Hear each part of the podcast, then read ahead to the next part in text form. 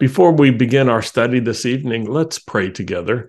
Baruch atah Adonai Eloheinu melech haolam asher kidshenu b'mitzvotav la'asok b'divrei Torah. Blessed are you, Lord our God, King of the universe, who sanctifies us with his commands and commands us to engross ourselves in the words of Torah. In order to move into the opportunities that God has for you, it will require that you have vision and can see God's purposes at work. Looking back, you'll need to see that God has been working in your life. And looking forward, you'll need to be able to see the opportunities, recognize them, and be decisive about pursuing those opportunities. That means you can't simply surrender to circumstances and be tossed to and fro by your circumstances. It's important to surrender to God, not circumstances. Surrender to God. By surrendering to Him, we allow our own self will to be broken and we allow our desire to please God to have a place of dominance in us. That's the essence of Yeshua's prayers. Not my will, but thy will be done. And also, your kingdom come, your will be done on earth as it is in heaven. When you give yourself to the purposes of God, the universe actually works differently. And this means you will experience life very differently. I've mentioned Romans 8:28 in this regard several times recently because this insight can impact you powerfully. This is what Paul wrote in Romans 8:28. We perceive that God causes all things to work together for good for those who love God and are called according to his purpose. God causes all things to work together, to work together, to have synergy. There's synergy, which means uh, something that is greater than the sum of the parts. All things become synergistic. They work together in a creative and innovative and productive manner. And they're done in such a way that there's cooperation and common purpose or benefit uh, synergetic or synergistic under two conditions, though, and it's important for us to pay attention to these. Loving God is the first condition, and being called according to his purpose is the second condition. And these two are what Paul says are necessary to love God, to have agape love, covenant love. And this develops through intimacy with God. It's more than just believing there is a God. We must love him being called according to his purpose, what God sets forth and proposes his plan. Remember this God has a plan. He wants us to connect to his plan. He shares his plan with us, and he also shares his plan for us. And sometimes it comes a little bit at a time, yes, sometimes piece by piece, but he also shares his overall plan. And it's not just short term, it's long term so that we can be purposeful and pursue God's highest aims and goals. And with this in mind, let's turn to this week's Torah portion. The patriarch Jacob is facing the end of his life. Jacob is ill, he's dying, his eyes are failing. His physical strength has been weakened. His faculties are diminished. Genesis 48:10 says this, and now Israel's eyes were dim with age so that he could not see. And yet, he still has another kind of vision that that Hebrew calls chazon, vision from the Lord. It's prophetic insight and understanding. His spiritual vision and prophetic insight are still working. Jacob still has spiritual authority. And so Jacob can look back with insight and he can look ahead with insight. He can look back and understand how he got to this moment in his life. And he can grasp as well defining moments for his sons' lives, even those moments that his sons haven't recognized or reckoned with. Though Jacob's body is weak and his eyes are dim, Jacob retains the authority that God has given him. Jacob carries real authority, great authority regarding God's covenant and God's covenant purposes. Jacob acts with purpose, with clear intentions. His blessing carries powerful prophetic authority. And Jacob knows what God has worked into him. He also knows what he wants to pass on to those who will continue to carry the covenant forward. All of this is stirring in him as he summons his son Joseph. He blesses Joseph's sons, Ephraim and Manasseh, boys who he takes as his own sons so that they have a secure place among the people of Israel. Though born in Egypt, they have a future with the people Israel and the land of Israel.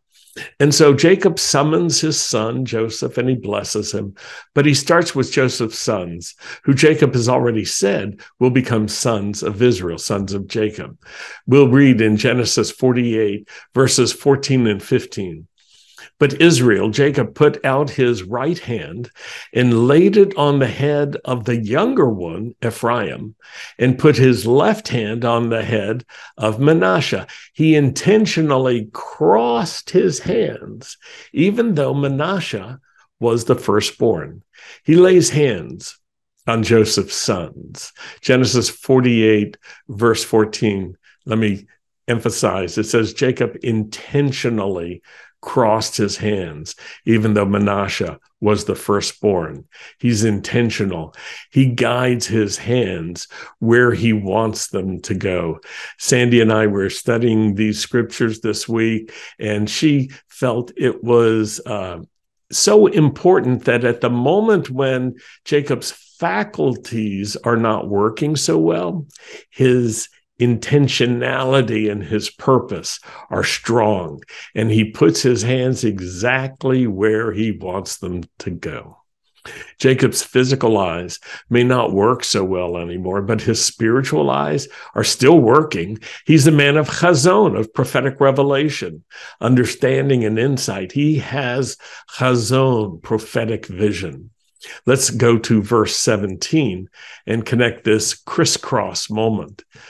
Genesis 48 17. When Joseph saw that his father was laying his right hand on Ephraim's head, it displeased him. And he lifted up his father's hand to remove it from Ephraim's head and place it instead on Manasseh's head. Joseph said to his father, Don't do it that way, my father, for this one is the firstborn. Put your right hand on his head. Verse 19. But his father refused and said, I know that, my son. I know it. He too will become a people, and he too will be great. Nevertheless, his younger brother will be greater than he, and his descendants will grow into many nations. And then he added this blessing on them both that day Israel will speak of you in their own blessings by saying, May God make you like Ephraim and Manasseh. And thus he put Ephraim ahead of Manasseh. So Joseph uses his spiritual authority here. He uses his spiritual authority to bring Joseph's sons, Jacob rather uses his spiritual authority to bring Joseph's sons into the covenant of Israel. It's a powerful moment with incredible significance. Rabbi Hertz notes that this is the first instance in scripture when a blessing is conveyed through the laying on of hands. Now let's go back to verse 15 and we'll read about the blessing that Jacob gives to Joseph.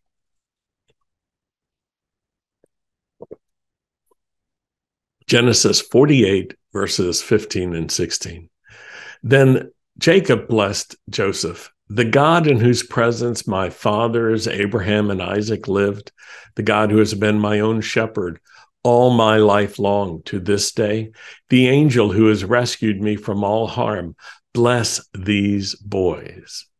May they remember who I am and what I stand for, and likewise my father is Abraham and Isaac, who they were and what they stood for. And may they grow into teeming multitudes on the earth. Now, I just read from uh, the complete Jewish Bible translation, David Stern's translation. Jacob's life is winding down, but he's thinking about the future. Jacob directs his attention first to God, who is the ultimate source of blessing and the blessed life. He and his fathers have lived their lives before God. This is so important. I want to really draw your attention to this. God is the ultimate source of blessing now and in the future. Not our circumstances, not our position in society. The things of this world are quite unstable. Jacob speaks of God with clarity and with personal familiarity.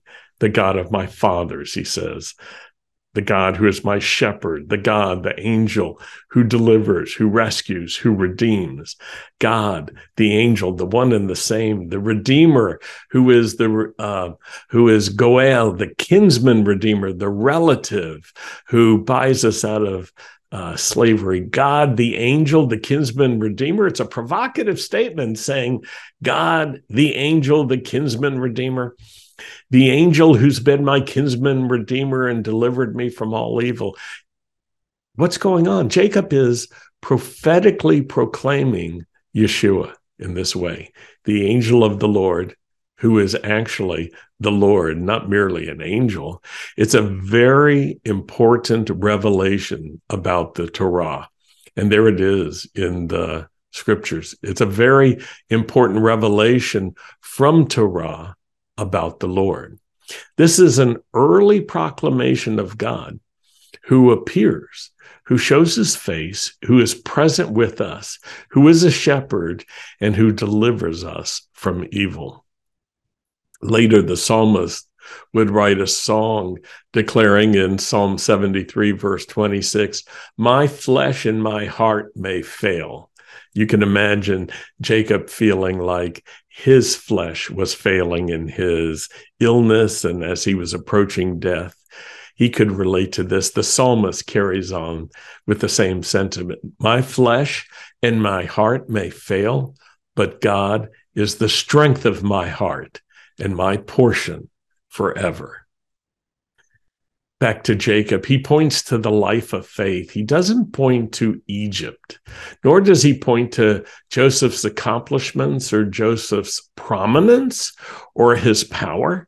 Jacob wants his son, Joseph, and his grandsons to go forward in his name, in Jacob, Israel's name, carrying forward this family's covenant and their life of faith. That's the calling of Israel, the calling of the Jewish people. Mishpocha, we have a duty to carry on too.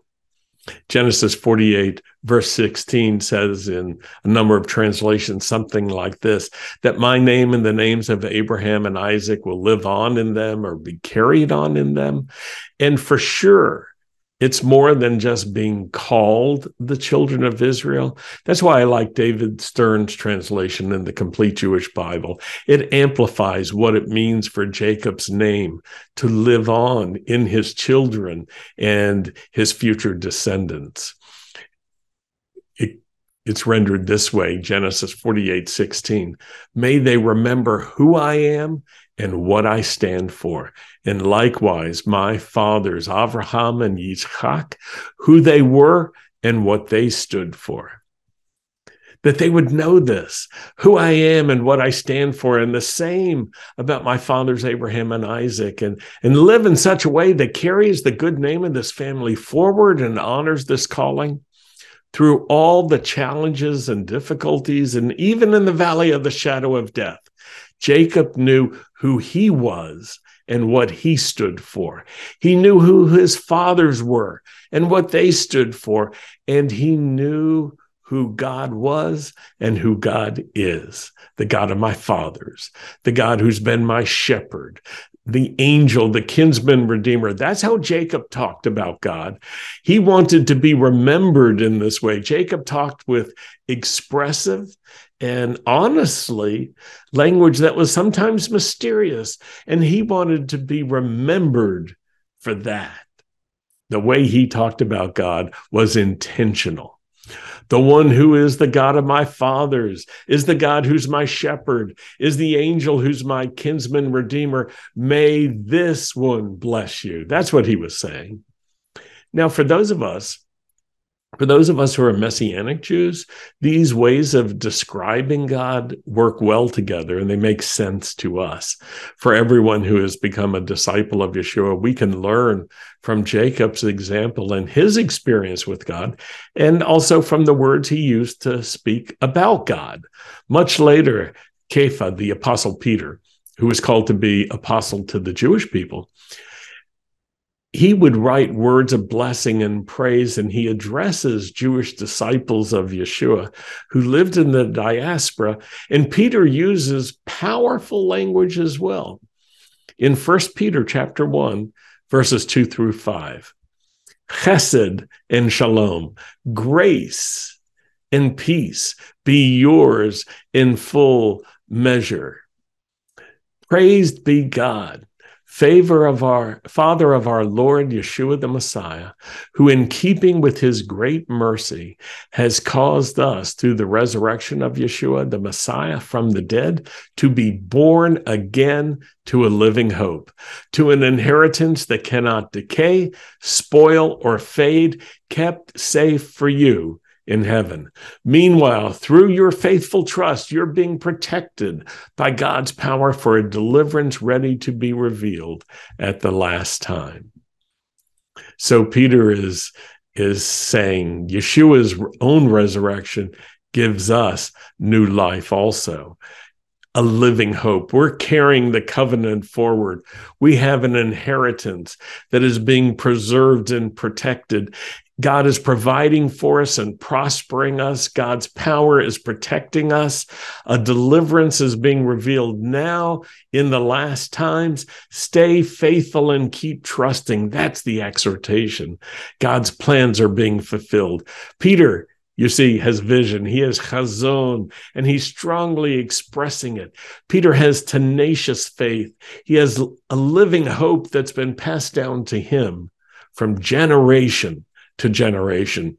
Mishpocha, it is our responsibility and our privilege to carry on with this living hope. Now let's go back to the story of Jacob and Joseph. After Jacob died, Joseph's brothers were afraid of what Joseph might do to them. But Joseph, remember, has chazon too. He has clear vision, and this enables him to perceive God's plan and to act in a way that was congruent with God's plan. Genesis 50, verses 15 through 19.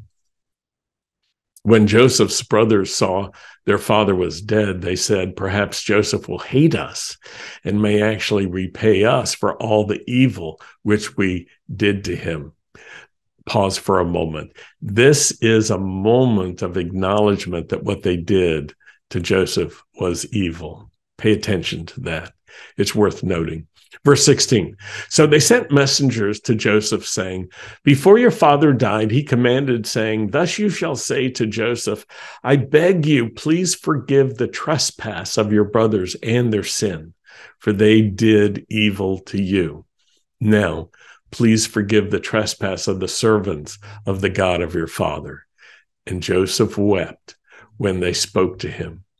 It's interesting. Again, we see that there is the recognition and the acknowledgement of trespass, of sin, of doing evil.